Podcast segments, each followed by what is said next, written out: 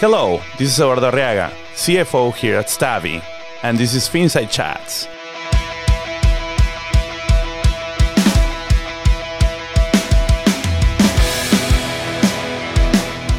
Welcome to the FinSide Chats podcast. This podcast is for the relentlessly curious and dives headfirst into the timely and complicated topics that live and breathe in the FinTech, startup, and mortgage lending spaces.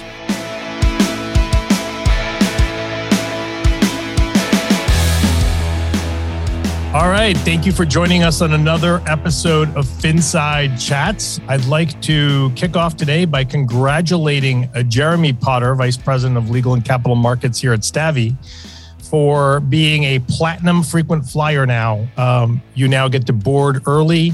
You can come onto the podcast before anybody else for your frequent travels on FinSide Chats. And for you United customers, that is the equivalent of the 1K. Since he can board early. Oh, there you go. Yeah, it's very unfortunate. Jeremy, welcome. Today, want to chat a little bit about, it's not easy to break the mold of traditional ways to do business, but it's the only way forward. Financial services industries are especially notorious for taking a long time to change procedures and the ways that they do business. In part due to regulations, but really in part due to a whole host of other things that I suspect we're going to dive into today. So, it's important to adapt to the ever-evolving needs of businesses, both for the industries themselves and also for consumers. So today we're going to discuss ways that leaders can manage deploying new experiences, which can include, of course, new technology, while ensuring adoption and efficiency. So excited to have Jeremy Potter here with us today, the guy that always talks about his job is working on what's next. Great to be here. Thanks for having me again. You mentioned being a frequent flyer. It's great to have all this legroom and room to explore these ideas. So always happy to be here. One of the things that makes this topic really tough is all of the different competing aspects of it. You mentioned expectations and experiences that consumers want to have. You mentioned procedures. There's obviously going to be regulation in this space, the heavily regulated space. And so one of the hardest things is we could probably have a podcast on each of them, as complex as it is. And what we're really trying to do is talk, in a pretty succinct way about how you put them together and how you rank them and how do you deal with that as a leader if you have to both have the current, structure of the market, of the expectations of where everything is going around tech, around financial services, around consumers, and around regulation, all kind of on your head at the same time while you reorder them. And then walk everybody into the future, it's incredibly tough. And so I think the hardest thing, to your point earlier, the hardest thing we're going to have today is just how do we keep that manageable in a podcast, not to mention in a startup or in a business when you actually have to do it. Yeah, no, true. Very true. And considering most listeners have an attention span of about 20 to 26 minutes on a podcast before unless you're Joe Rogan, of course, but even that, it takes me like 4 days to listen to an episode, but let's try to dive in. So what are some of the biggest hurdles you think to breaking the mold in FinTech? And what I mean by that is, some of the biggest hurdles for financial services institutions or FIs, banks, non-bank lenders, those that are operating in the financial space. What are some of the biggest hurdles for FinTech to to be adopted and to be able to look at things from a newer lens? I think recent history would tell us that the size of the investment required versus what you gain in either efficiency, customer experience, or market share is one of the hardest things to predict. And time, because you have to decide, I'm going to make, in some cases, a year-long or multi-year-long decision relative to the implementation and actual, go live for a new opportunity, whether that's a feature, whether it's a whole new system, whether you're reaching a new market with a new product. It's a big decision, and it often comes with a relatively large price tag. We're talking about, again, heavily regulated technology. So I've spent money on this and that, let's say, over the last 10 years. And that could be attracting talent. That could be updating with new regulations as things change. And now I'm going to try to do something proactive instead of reactive. And I'm looking at a big price tag with a long timeline. And it's like, really? Again? And so I think that's what leaders of these areas of their financial institution, if it's a lending area, consumer account, or some other part of the institution, they really have a tough time having to measure all that and know when to go. It's interesting. Certainly how it affects every stakeholder along the way is one part. But I would ask Jeremy, the transition from Web 1.0 to Web 2.0 took, the better part of a decade, if not more. And so you hear people talking about Web 3.0, which doesn't actually exist yet. It's a theory. And I would ask, how do you deal with the uncertainty of, that theory becoming a reality potentially, maybe, it may not, becoming a reality, 15 years from now or 3 years from now, right? We don't know how long that type of transition will take. So how do you really break the mold and try and change the status quo in the face of that uncertainty? Exactly. That's exactly the challenge. And I think the part I always rely on is what we're trying to accomplish or of what is happening that is emerging technology and is exciting, will we be able to capitalize on and show as a success, as a win, no matter which outcome, which future ends up being the future that exists for everybody. And so you try to get as much as you possibly can that is going to be useful and beneficial to the organization as you go, such that if, I'll just use the example I've been using a lot lately, Josh, if storage goes from being one big vault underneath the ground under a giant 150-year-old bank to being 3 million little vaults all over the world in the cloud scenario because everybody's got their own, or it becomes one giant vault in the sky, so to speak, you have to be able to store data in a way that moves you efficiently to a place that you can use it, that it's beneficial, that you're saving time, money, effort, you're bringing a lot more flexibility to the organization. And no matter what happens with the client wants X, the client wants Y, the client wants Z. You're in a good position to deliver because you've built it in a way that takes into account. You don't exactly know the future, but you got to move from where you are today. And so I think about that in consumer experience. I think about it in technology architecture. And I think more and more FIs are asking, okay, so how do I get then, let's accomplish this then. How do I get just the next step? Instead of having to build this very expensive, very large version of the future and hope I'm right, what can I have in the meantime? So I think your question is the exact right one. I do think organizations are answering it in different ways, some banking very heavily on the future, and we can take some analogies from other industries. I tend to think that if you're banking on the metaverse with your entire company, that's an all-in bet. That's saying I think this is going to be the future of interaction or entertainment or e-commerce or something. And then you're kind of organizing your whole company around defining that future rather than saying, okay, I know for sure that I need more flexibility, transparency, and accessibility in this, whatever this is, whether again, it's storage, the example I used earlier, or the consumer experience. Let's go there first on our way to the future. I think that's the big difference between the transition from Web 1 to Web 2 and from where we are now, the end of Web 2, to whatever Web 3 ends up being defined as. And I'll say certainly I know many of the principles of Web 3 are things that we look at and find a lot that we do. So the thing that makes Web 3.0 hard for a lot of people is ultimately how the changes conflict with their business models. And so if you can build a company and a series of products that you have that type of thing at their core, then it becomes a technical problem and not a market problem as it scales. And isn't that about finding the principles that are making at least companies and consumers excited about Web3, and then trying to align those principles with your next step or your next investment? So the idea that more transparency, more real-time access, and more truth in the interaction is the key. Okay, how do I start that path then? And then not having to jump, let's say, to a Web3 technology like blockchain.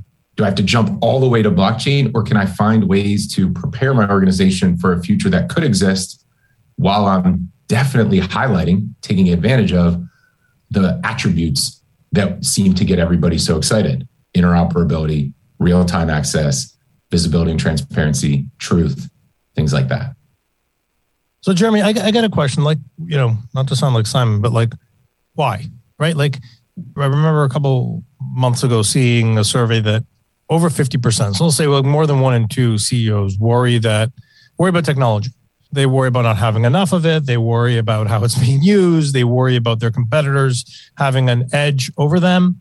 So why the holdup? Like, you know, we have all these, you know, great technology companies, tons of great startups that are working on really cool things that clearly create efficiency, clearly create a better experience for their customers. Why so slow? I think one answer to your question is just the human nature. And we could talk a lot about resistance to change. But I think the more likely financial services fintech answer also has to do about responsibility, which is we also don't know some of the unintended consequences of some of these changes. And so when you move ahead in a space like entertainment or social media, and the thing that's at risk is the profile page for your character in a world, or the thing that's at risk are those like extra tokens you bought to participate in a world or in a game, then the risk is relatively low and it can be easily fixed. I think when you're talking about things that consumer, especially in the direct-to-consumer or B2C world, where you're talking about things that are held dear by consumers, so something sentimental or very meaningful, and or something that's really important to their livelihood, like their financial accounts, anything in that space, there's going to be a real move and a responsible piece of this that says, I need to actually know what some of these consequences are going to be or what risks I'm taking. And not knowing risks is more risky to me than trying. And so I think that causes a lot of organizations, especially large organizations, to take a lot of time on the decision. And I think from a technology perspective, a lot of people would say it takes too long.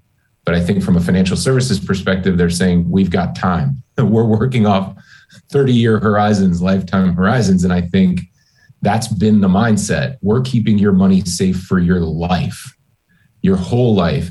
And increasingly, consumers are saying that's not good enough. Now I am actually pushing you, the organization, to move faster. And so I think consumer sentiment, consumer expectations here are a big piece of the decision-making process that you asked about earlier, because that's what's started to really drive. It's now customers that are getting antsy, or customers that want more in terms of access and power and features. And so that's the line. Unintended consequences is definitely one of the reasons. Risk, definitely one of the reasons. But I think that tension that all organizations feel, how fast can I move, is felt very strongly in fintech. I'm not a fan of the FUD approach to this stuff. So this isn't meant to be that. But as you're speaking, the one thing that, you know, I can't help but wonder is this a situation where once, you know, the first series of dominoes start to fall, that they start to fall very, very quickly. And I asked that question, obviously the dominoes are innovation for this particular industry. But I asked the question because I wonder if the time horizon is as long as some in the industry think it is. Because when you balance the strength of consumer expectations and honestly a very sudden generational shift between kids that were born in the mid 70s and mid 80s and how they're aging in the economy, that it is going to be like a switch flicks in this economy in terms of consumer expectations. And, you know, I can't help but wonder is the time horizon as long as people think it is? You're exactly right. I would say that the answer is no. I think the reason A lot of organizations are keeping each other comfortable with their innovation schedule, their innovation timeline, is that they're kind of looking at their peers in the market and saying, okay, we're okay based on my assessment of our competitors or our peer companies. But to your point, I agree. I don't think that this is the way to approach emerging technology right now. I actually think that the change you mentioned earlier from Web 1 to Web 2, I think you called it a decade. I think it's going to get increasingly smaller. So maybe this one's 5 years and the next one's 3 and the next one's 1, right? I think that this particular type of technology and the way it's being embraced, having this idea of the collective power and the speed of bringing resources from across the market or in fact across the world has absolutely generated a ton of momentum and really raised the expectation. So I'm with you, Josh. I think it's going to happen a lot faster. I would want to bifurcate innovation in this industry from Web 3.0 because I actually think that transition is going to be much longer for a bunch of different reasons. I think, we're talking about a wholesale change from a regulatory perspective about how certain things work, a change into the business models of the people that power the most important parts of the internet in some ways. And so I think you're seeing the beginning stages of it, but there is going to be competition between what the good side wants from Web 3.0 and what the evil side wants from Web 3.0. And I don't think we've even scratched the surface on some of these questions being resolved. But I don't think that means that you can't bring, conceptually things from Web 3.0 into Web 2.0. Because one is building products that embrace those philosophies and principles. The other is the entire internet that we interact with relying on them. And those are two different realities. That's right. I agree. I think the way that I keep thinking about it is which of these elements are we going to see pop up first and most successfully? And that's how I was kind of referring to it is you will get some of the aspects of what is possible. You'll start to see them faster, but you're right. They will be the pieces and the building blocks and some of the attributes I was talking about earlier. Those are going to start popping up a lot earlier and a lot faster. The other thing I think we should talk about a little bit is how you make transitions and how you make these investments in FinTech is tough because I think for a long time, big financial institutions felt like they could wait and see which either technology or trend won and then buy it or buy into it.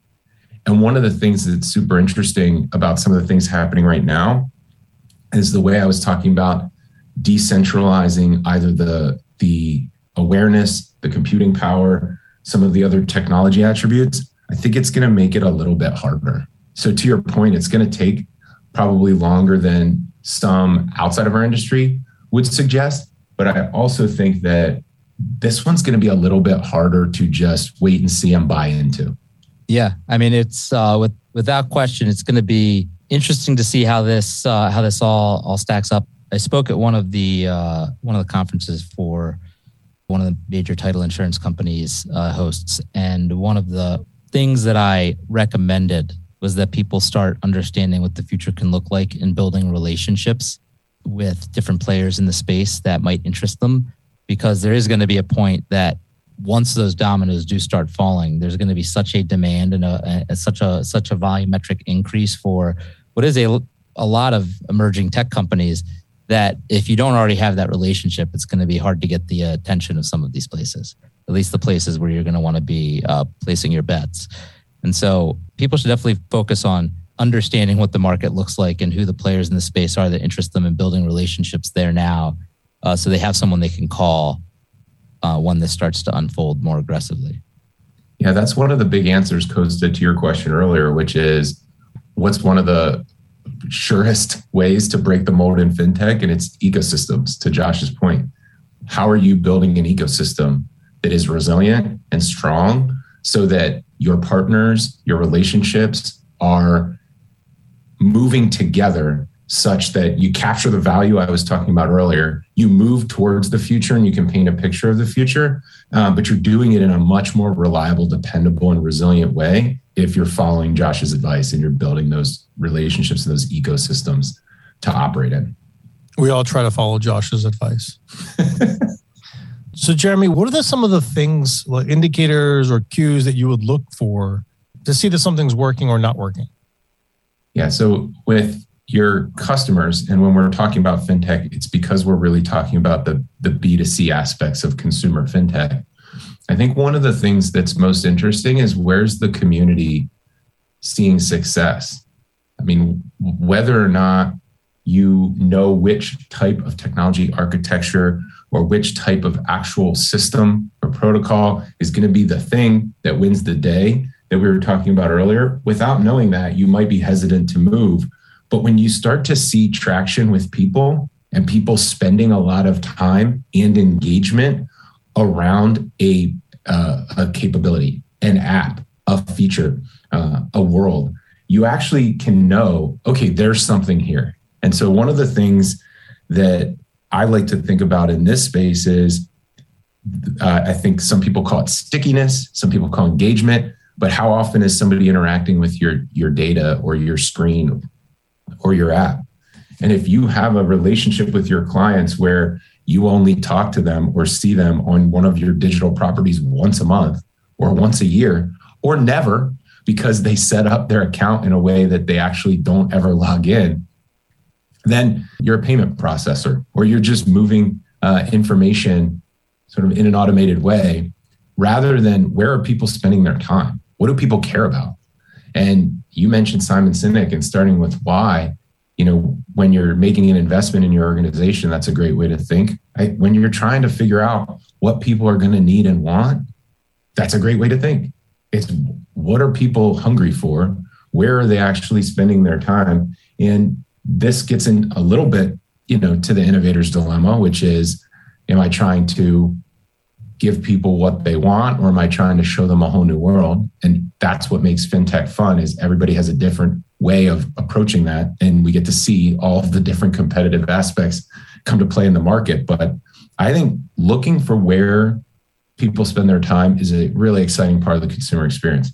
Second to that, I would say, look for where you have breakdowns in your system. Where are your blind spots? Where are your dead zones? Where does data just sit for a long period of time? Or where do you have your longest period where a product, a file, an application, or a consumer can't move or doesn't move? When do they hit a wall in your system? And looking, it does require, you know, process mapping out and saying, do I have data on this? Where's my data on this? But looking for where people's engagement is tells you a little bit about the fun, proactive, exciting part of the FinTech space, and then looking for those broken spots, the dead zones, where my people spending their most amount of their time, their toil, helps you address, you know, the inefficiencies that still exist in the system. I think if you're finding ways to put those two things together in a solution, then you're getting $2 out of every dollar you spend. Jeremy, so I got a question for you, unrelated to real estate, and I know it's not without. It's without the greatest segue from everything you just said, but what was your favorite part of the Oscars last night? Yeah, my wife's a big fan. And so we had, my daughter's 9, by the way, Josh. So we had my daughter there. They're watching the red carpet. They're getting everything ready. And Encanto's big movie in our house. And it was up for an Oscar, and a couple of songs were played. So the anticipation by far, at least in our living room with the audience of 3, was waiting for Encanto. Stars from Encanto, songs from Encanto. I think if there was a award that the Oscars gave for the most popular movie or song, then, you know, we don't talk about Bruno, would have been the runaway hit. The other thing I really enjoyed, and probably my favorite part, although I am dodging the big question, but I love the anniversaries of all the movies. I think they need to do that every year as a thing. It's the 25th anniversary of this, or the 30th anniversary of this, or the 50th anniversary of The Godfather. And it was just cool to see some of the people who made those movies that meant so much to people on stage together.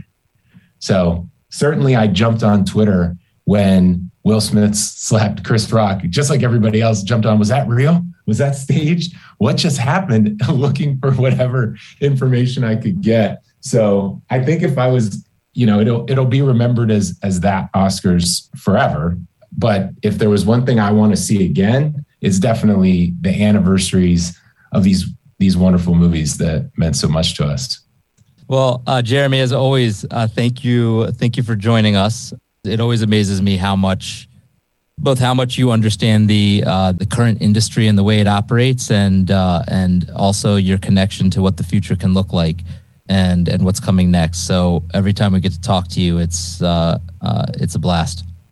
Well, there's nothing more exciting to me than working on what's next. So I appreciate that, because breaking the mold and designing new experiences and new technology for the world, you're in the right place when you get pumped to do that every day. So I'm with you.